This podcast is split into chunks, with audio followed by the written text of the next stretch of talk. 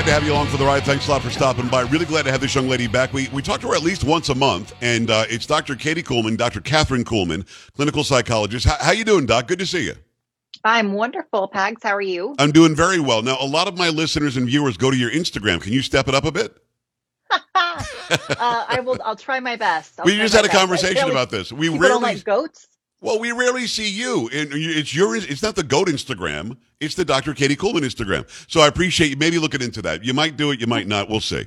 Um, I appreciate you coming on. I, I wanted to talk to you right off the top about something that happened between the last time we spoke and now. Um, and that's the president of the United States, the leader of the free world, going out in front of this strange imagery. Now, I know the wide shot, there was blue, there was white, and also the red. But in, in the shot where the president was speaking about the soul of America, he said. Um, he's standing there in a very blood red background. He's got two military members, two Marines, poised behind him, which didn't make any sense. And then he talked about how half the country, he kept calling them MAGA Republicans. Well, anybody who voted for President Donald Trump in 2016 or 2020 believed in his slogan, MAGA, Make America Great Again. So he basically said 75, 76 million Americans are against freedom and liberty are a threat to democracy, a threat, a threat to our country. They try to walk it back the next day.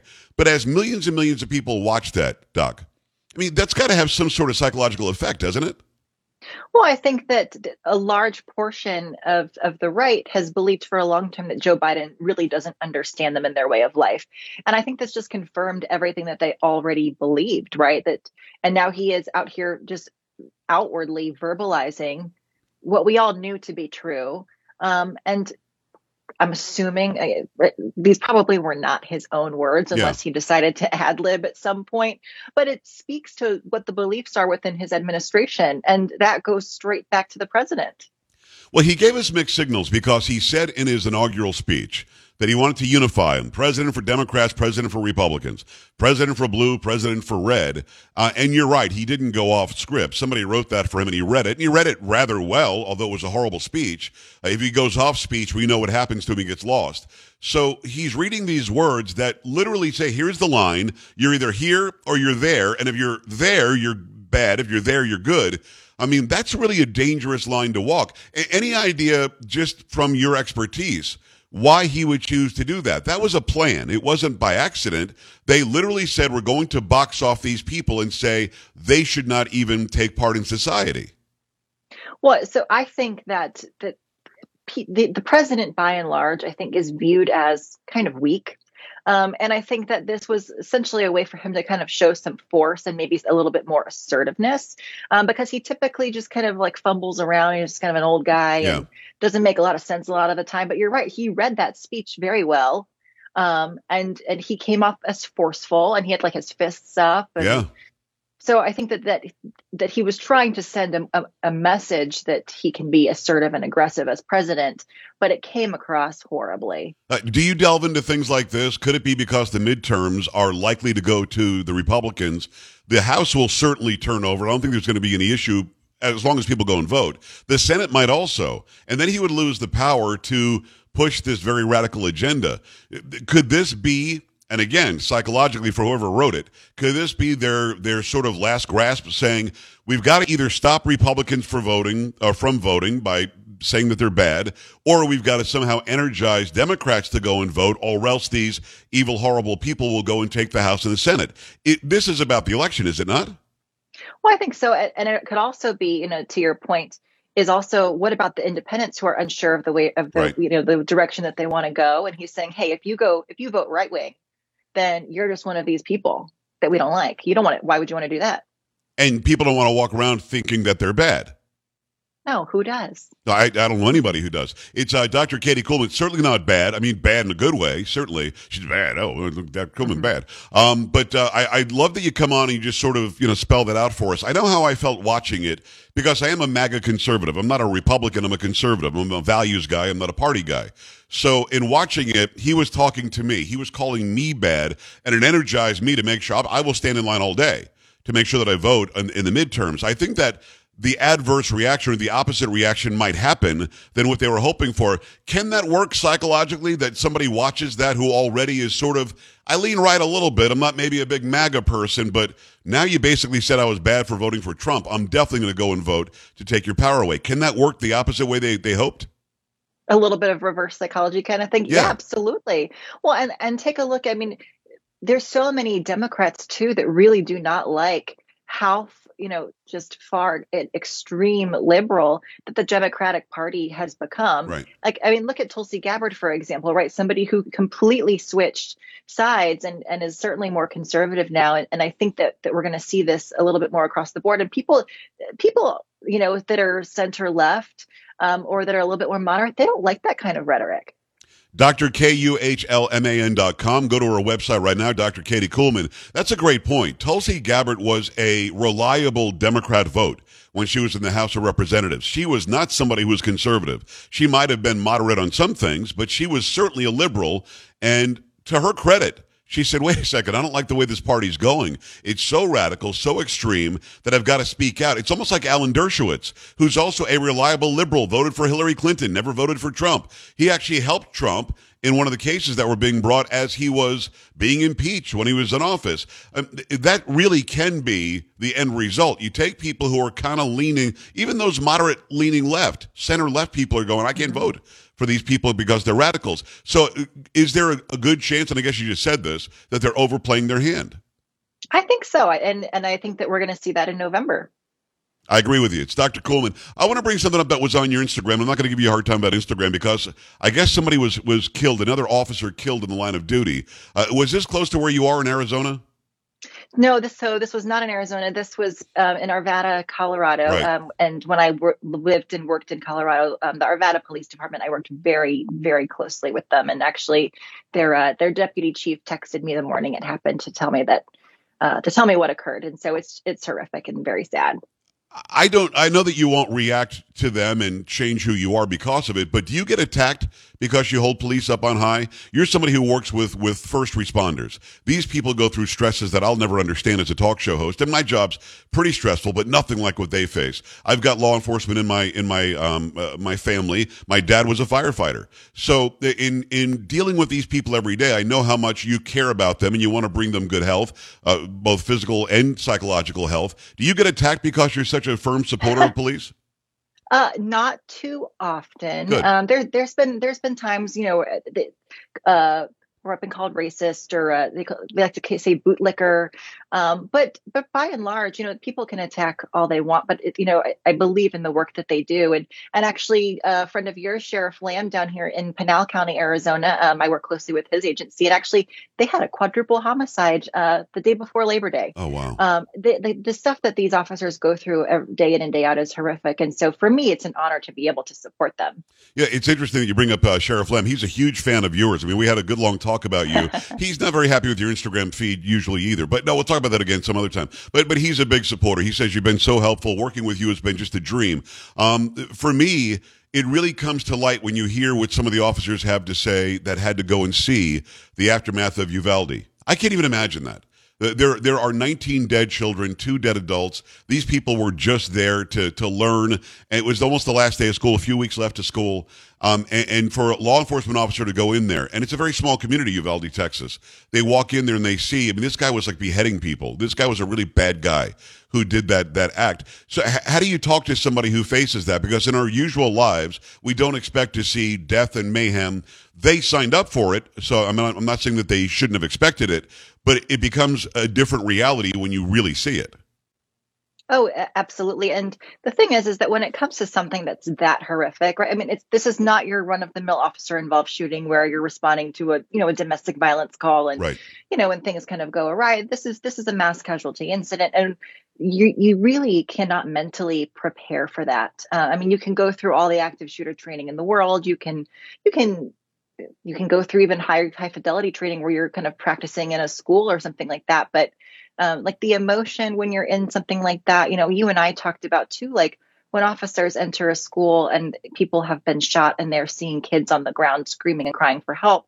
their their their job in that moment is to neutralize the threat and they have to step over those kids that are crying and asking for help so that they can go find that shooter Crazy. and like that that that is so hard on anybody that has kids of course and, and anybody else with any kind of conscience, you know. She, she, does an amazing job. You'll see her on Newsmax often, also on Fox uh, Fox News on the Jesse Watters show. I think you did a great job with that. It's Dr. Katie Kuhlman. Go to drkuhlman.com and go find out more about her. Um, uh, let me just ask you one more thing, and this sounds nuts, but because these aren't the topics that we planned, but but I just love bouncing stuff off of you. When we talk about that school shooting specifically, you had a commander who screwed up big time. He really just did the wrong thing. He made the wrong call. They didn't even try the door, which was unlocked. They were looking for a key they didn't need. You have this uh, door that was either propped open or wasn't, you know, properly closed. Is how the bad guy got in. But once the the on scene commander, he's now fired. He's gone. He was the chief of the school district police. But uh, when he says, "Don't go in," it's now barricaded gunman. It's no longer active shooter. You know, I said, many people have said, I don't care if I'm a cop there. I'm going in. I'm not going to listen to him when the chain of command is set up at a police department, that's a real thing. You've got to listen to the on-scene person. You've got to listen to the to, to, the top dog. If the FBI shows up and says we're in charge now, you've got to listen to what they say. So, what about the psychology of an officer? There were 18 others besides him. There were 19 in the hall that could have gone in at any time. And then, of course, the the the, the border patrol guy, the BORTAC guy, goes in and shoots and kills the bad guy. Thankfully, but what about the mentality of those who didn't go in, who are subordinate? Did they do the right thing? And I ask you that just in the line of succession or in the hierarchy there. I know that I wanted them to go in, and many of them wish they had gone in. But in listening mm-hmm. to your commander, that's sort of what you're taught to do. Well, exactly. And so what we call this is actually we call it moral injury. Is that okay. um, and a lot of times it actually contributes to to higher rates or more severity of PTSD because you're right. There, there's an obvious chain of command, and when you go through training, whether it's uh, military or law enforcement, you're taught very strictly to follow that chain of command. And if you don't follow chain of command, you're going to get in big trouble. And so in that moment, when you've got somebody telling you what to do, you're you you have a decision to make. Do you follow the rules or do you do what you think is right. And most people in those situations are probably going to follow the rules and what their commander says because they've been on the job a longer time, they have yeah. more experience or what have you. And hey. so a lot of those officers that didn't go in, they're they're feeling horribly guilty. And I, I guarantee it because knowing what they know now, their decision probably would have changed. But what they have to be thinking about is in that moment with the information they had, did they do what they thought was best? Probably yes. It's a great point, and a lot of these officers are going back on the job. Um, the, again, the commander is gone. Thankfully, he's he was also elected to the city council. He's off the city council too. But a lot of these other officers will go back to work. What do you on day one if they say, "Hey, doc, help me out. I'm going back to work today. I want to make sure my, my, my mind's straight." What do you say to them? I would say you need to just be aware of yourself and how you feel at every single moment um, rely on your training, rely on your gut instinct. That's usually going to be the, the best course of action. And to recognize that um, just to kind of not necessarily second guess, but to, to think critically about every situation and recognize that you're probably more competent than you realize. Um, and just to continue to, to, you know, take deep breaths, take breaks when you need them, because if they're back, if they're back on the job after something that horrific, um, there's going to be a lot of triggers and they're going to have to learn to manage those. Dr. Kathryn Kuhlman, go to drkuhlman.com. Go check her out on Fox. Check her out on Newsmax. Does a great job, and she works with with law enforcement and firefighters, first responders all the time.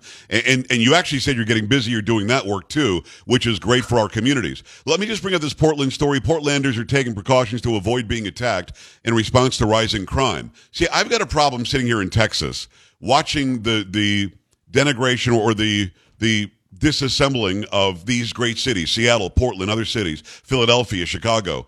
So when Portlanders start getting afraid because crime is on the rise, my answer generally is, but you're voting in idiots. You're voting in people that don't care about your safety or your security. They're letting Antifa run roughshod in the town. So I, I get they don't want crime. I get they want safety and security for their families, but it's sort of a result of what they've done. They voted these people in. I know that I'm more harsh than you would be in what you do for a living. What would you say to them if they're complaining about crime? I mean, isn't the answer voting better people? Isn't the answer making sure that you support safety and security and don't say dumb things like defund the police? right? Um, yes. I mean, and you're right. Like if, if I had a patient in my office right now that was saying, I probably wouldn't say, well, hey, this is your own fault. you're um, stupid for voting that way. You wouldn't say that. but, but I also, you know, what I, what I think about is like the way that people in these cities, the way that they think about who they're going to vote for is not how you and I think. Um, like when we think about what our values are and, and, you know, I, I put myself and my family first Yeah. always. Yeah.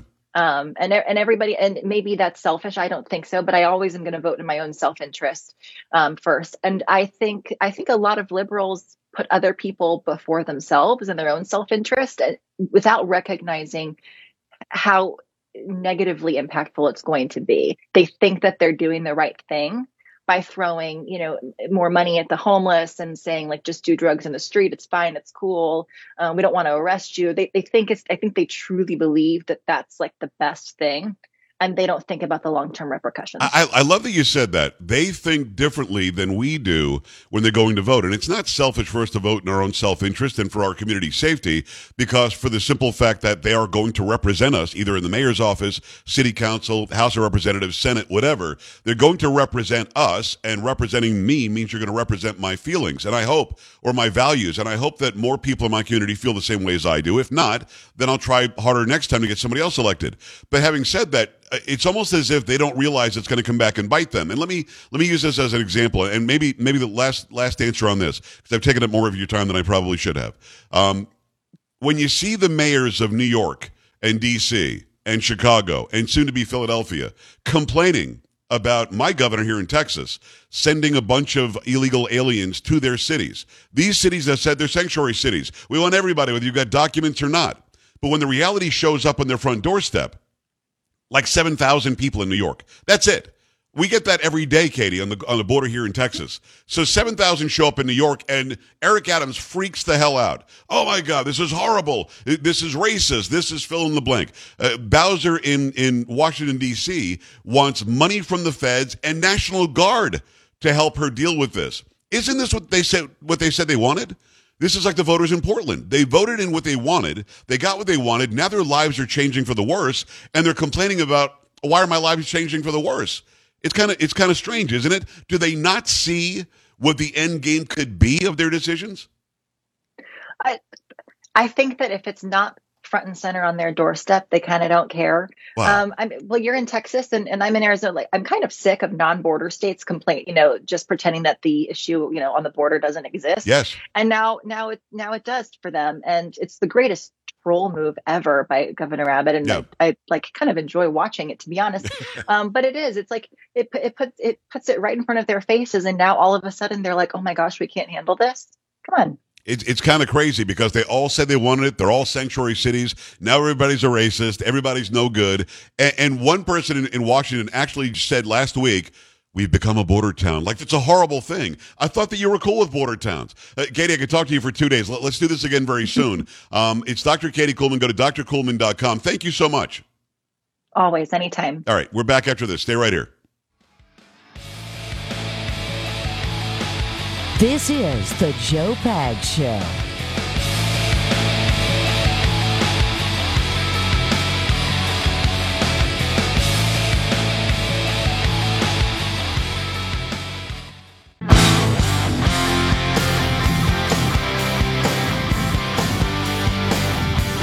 Really glad that you stopped by. Do me a favor, stop by joepags.com. No time for pop culture tonight. I took that away from Polo. I apologize, brother. We'll get you some time tomorrow night. I uh, got to get out of here for now. Tomorrow, another big program coming your way. Thanks a lot for stopping by. Go to joepags.com. All the links and all the videos. See you. This is the Joe Pags Show.